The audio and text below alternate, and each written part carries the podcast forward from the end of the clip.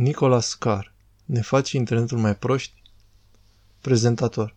Și acum cu noi este Nicolas Carr din Denver, Colorado. Acesta este autorul cărții Adâncurile, care este efectul internetului în creierele noastre. În anul 2011 a fost de asemenea finalist al premiului Pulitzer la categoria non-ficțiune. Nicolas, mă bucur să te avem ca invitat în această seară. Ce mai faci? Sunt bine, mulțumesc. Îmi face plăcere să fiu aici. Mă bucur să aud asta. Îmi face plăcere să-l citesc pe Marshall McLuhan în această seară, nu numai că este un mare canadian, dar astăzi se aniversează 100 de ani de la nașterea sa. Deci voi începe prin a cita ceva ce acesta a scris în anul 1964. Cuvântul vorbit a fost prima tehnologie prin care omul a fost capabil să lase mediul său și să-l înțeleagă într-un sens nou. Aș dori să utilizez acest citat pentru a merge înapoi în istorie înainte de a ajunge la timpurile moderne ale aplicațiilor pe internet. După cuvântul vorbit, ce alte descoperiri au avut efect din punctul de vedere asupra modului în care omul a văzut lumea? Da, cred că putem să identificăm urmele pe care tehnologia le-a lăsat asupra modului de gândire al oamenilor, încă din timpurile de demult. Spre exemplu, descoperirea hărții. Astăzi cu greu ne mai uităm la o hartă ca la un instrument, deoarece este foarte normal. Dar dacă te uiți înapoi în istorie, înainte ca harta să fie inventată, modul de înțelegere al oamenilor cu privire la locul unde locuiau sau unde urmau să meargă se baza numai pe percepția senzorială, prin ceea ce vedeau în jurul lor. Imediat ce s-a introdus harta, aceștia au căpătat o reprezentare abstractă a spațiului, a împrejurimilor și toate aspectele practice ale hărților. Dar ceea ce istoricii hărților ne spun este aceea că tehnologia a schimbat modul de gândire al oamenilor, în sensul că a devenit mult mai abstractă. Am început să fim mult mai atenți la modelele abstracte ce stau în spatele a ceea ce vedem sau ce auzim. Și vedem lucruri similare, cred, mult mai târziu prin invenția ceasului mecanic. Aici, în America, înainte de apariția ceasului mecanic, percepția oamenilor despre timp a fost în totalitate legată de cursivitatea evenimentelor naturale.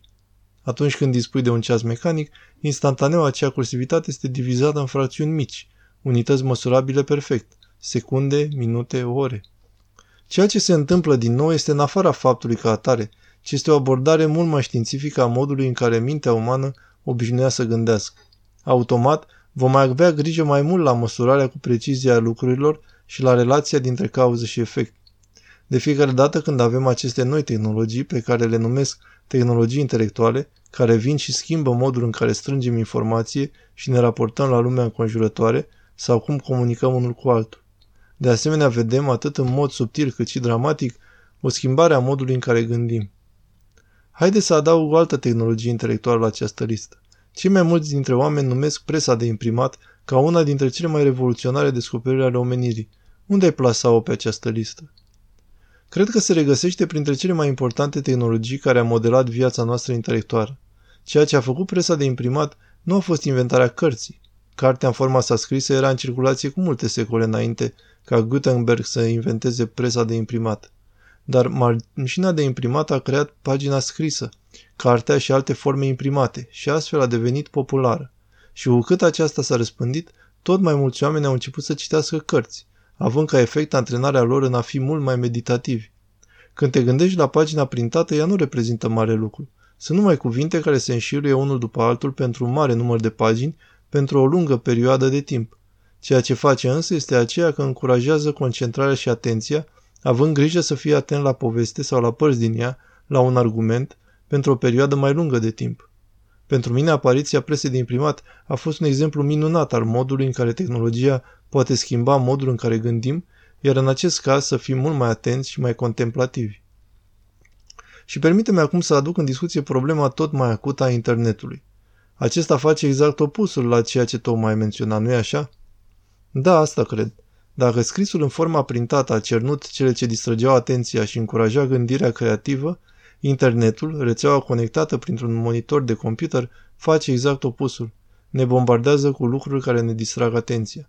Și aceasta este mare calitatea tehnologiei prin sistemul său multimedia, că este grozav la schimbul de mesaje prin rapiditatea sa și de asemenea că este grozav pentru avertizarea noastră cu privire la diferite informații. Dar partea proastă a sa este că ne ține într-o perpetuă stare de distragere a atenției și întreruperi permanente. Odată ce internetul a devenit accesibil și la aparate de mărimea tabletei, iPhone-urilor sau BlackBerry, suntem tentați să purtăm această tehnologie cu noi de-a lungul zilei și ceea ce se întâmplă este că niciodată nu vom obține vreo încurajare sau răsplată pentru concentrația gândului sau pentru că ne-am concentrat pe un anume lucru fără întrerupere. Ca rezultat, cred, pentru toate beneficiile pe care le avem, pentru că sunt o mulțime de beneficii evidente ale internetului, cred că încurajează în noi și în societate ca un întreg un mod mai superficial de gândire. Efortul care face este de a obține cât mai multă informație posibil, fără a face vreun efort de a gândi mai adânc la acea informație. Haideți să intrăm în datele științifice în legătură cu asta și vorbiți-ne, dacă ați putea, despre ceea ce se întâmplă de fapt atât în creierul nostru cât și creierului când citim o pagină de carte în comparație cu o pagină web sau când citim pe monitorul unui computer. Una din tainele ce se manifestă în legătură cu efectele intelectuale și cognitive ale tehnologiilor este aceea că, și am aflat aceasta recent, că nu am știut, nu am avut o cauză pentru a explica de ce se întâmplă ceea ce se întâmplă.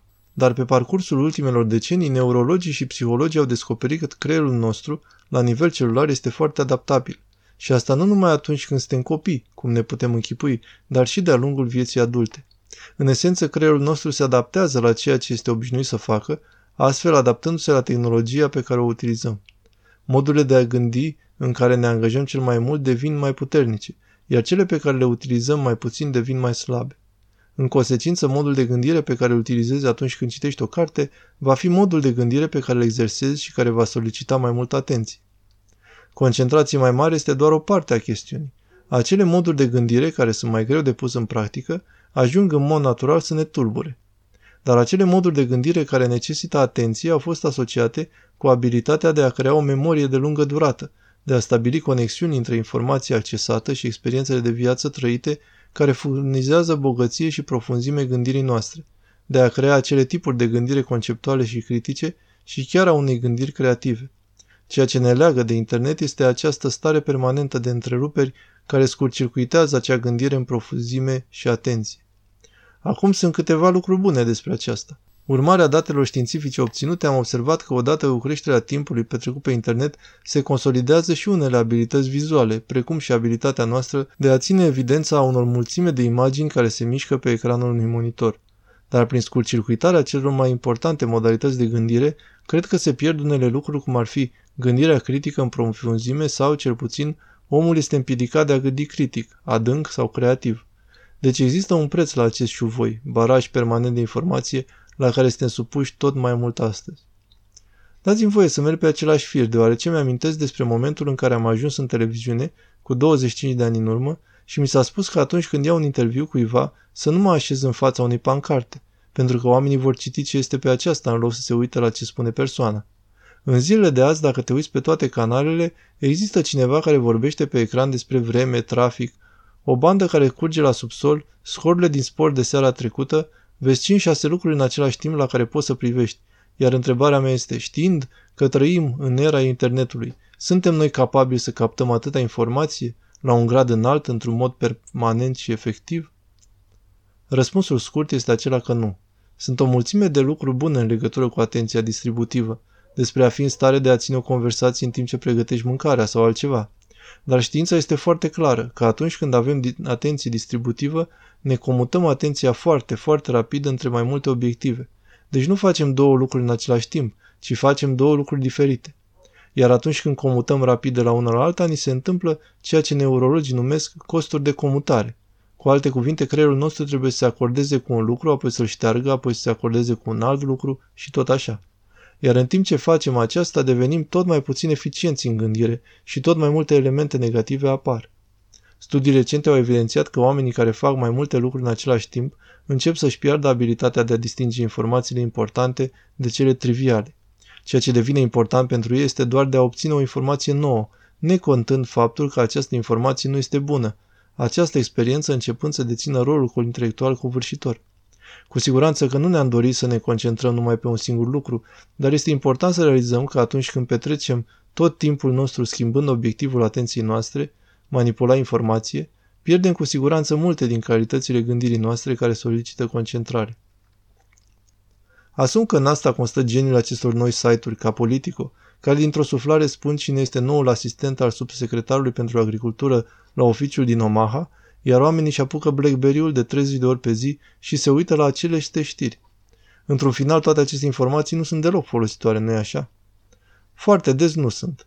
Această informație este cumulativă, deci tu nu monitorizezi doar ceea ce un singur website îți furnizează, pentru că în același timp monitorizezi pagina ta de Facebook, noutățile despre prietenii tăi, Twitter, mesajele de text, poșta electronică și aceste lucruri acumulate cu siguranță face ca să nu mai ai timp pentru a fi singur cu gândurile tale și să te concentrezi cât mai adânc pe un singur lucru. Există evidențe sigure că numai un simplu act de obținere a unei părticele de informație conduce la secreția dopaminei în creierul nostru. Iar dopamina este o substanță chimică ce produce plăcere, dar care generează și dependențe adictive. Asta explică într-un fel de ce avem tendația de a fi compulsivi sau chiar obsesivi în a culege bucățele mici de informație de-a lungul zilei prin intermediul la diverse instrumente. David Brooks chiar este un editorialist, cum se cade, de la New York Times. Dați-mi voie să vă citesc un paragraf din ceea ce a scris cu ceva ani în urmă. Am crezut că magia erei informației este aceea că ne permite să cunoaștem mai mult, dar am realizat de fapt că ne permite mai puțin. Ni se furnizează servitori intelectuali externi, sisteme de memorie de tip Silicon Valley, filtre virtuale, algoritmi de consum preferențial și cunoștințe în rețea. Putem să punem povara pe acei servitori și să ne eliberăm. Ce crezi despre ce a zis domnul Brooks?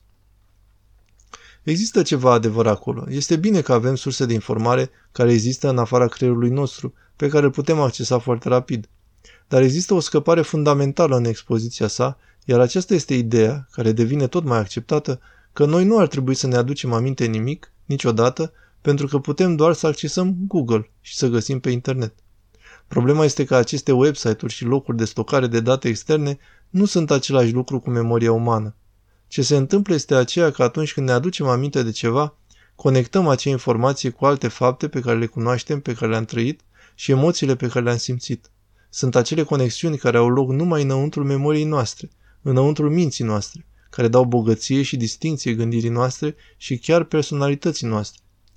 Deci când începem să ne bazăm pe aceste tehnologii ca pe niște surse efective de înlocuire a memoriei, noi în fapt reducem capacitatea noastră de a gândi în profunzime.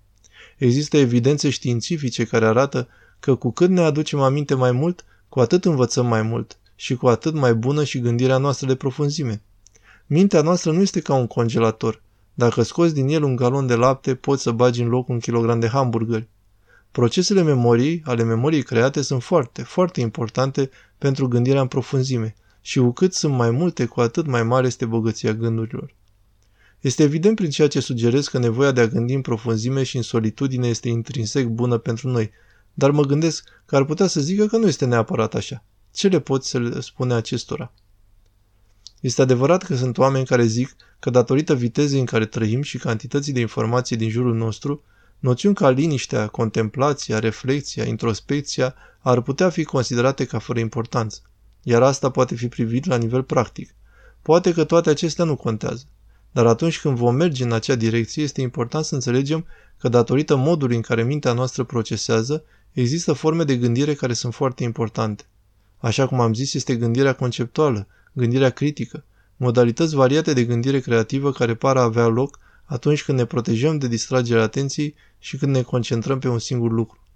Deci dacă vom abandona acest lucru, ne vom lipsi de asemenea de aceste lucruri importante ale gândirii oamenilor. Poate ca societatea am ales această soluție, dar încurajez pe fiecare să fie sigur că asta este ceea ce își dorește, dacă lumea va merge în acea direcție. În care caz, într-un minut și jumătate, dorești să ne dai câteva sfaturi practice în legătură cu modul în care putem evita acele efecte negative tocmai punctate aici? Partea ușoară este de a da sfaturi, iar asta înseamnă să nu devină atât de dependenți pe tehnologie și să stăm departe de acest influx constant de informații. Partea dificilă aici, așa cum am constatat fiecare în viața de zi cu zi, este să punem în practică asta, deoarece nu numai că iubim acest flux de informație, dar există și o presiune constantă de la locul de muncă și din afara sa pentru a sta permanent conectat. Mă gândesc la ceva mai mult decât a-ți impune o disciplină personală, ci de a începe a trimite semnale către școli, angajatori, instituții guvernamentale în care să le spui că este bine să fii deconectat câteodată, că este bine a gândi în profunzime și în liniște câteodată. Până se întâmplă asta, cred că vom merge în continuare în aceeași direcție ca și până acum. Nicolas, hai să spunem asta șefului. Crezi că vrea să asculte asta?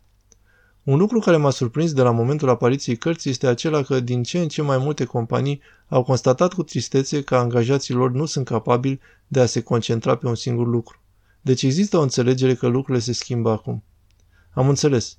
Nicolas Carr din Denver. Mă bucur că ai fost cu noi în seara asta. Mulțumesc foarte mult. Mulțumesc.